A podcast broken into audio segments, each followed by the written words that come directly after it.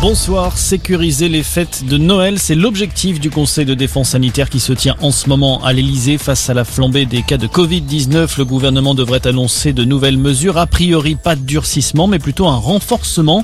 Les autotests pourraient notamment devenir gratuits pour tous les Français vaccinés. Il est aussi question de raccourcir les délais entre la deuxième et la troisième dose, délai qui pourrait être ramené à trois mois contre cinq actuellement. Pendant ce temps au Danemark, on serre la vis après des contaminations records ces dernières 24 heures, tous les lieux culturels vont fermer, cinéma, théâtre et salles de concert.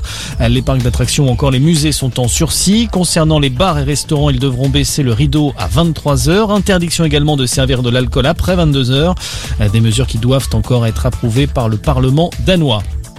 Dans le reste de l'actualité, elle donne rendez-vous aux Français à la mi-janvier. Christiane Taubira envisage de se présenter à l'élection présidentielle. Déclaration faite dans une vidéo publiée aujourd'hui.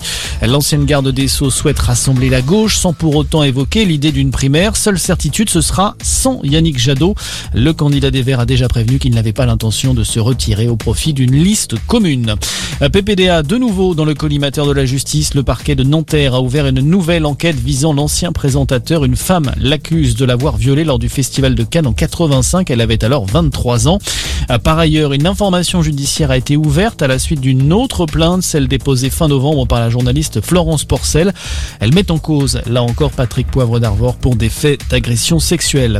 Une escroquerie chiffrée à plus de 3 millions d'euros. 12 personnes ont été interpellées principalement dans la région de Nantes pour des soupçons de massive au chômage partiel. Cinq d'entre elles ont été mises en examen. Elles risquent jusqu'à 10 ans de prison. Et puis elles sont à un match d'une finale mondiale. Les handballeuses françaises affrontent ce soir le Danemark, toujours invaincu dans la compétition. Les Bleus rêvent d'un doublé historique après leur titre olympique cet été.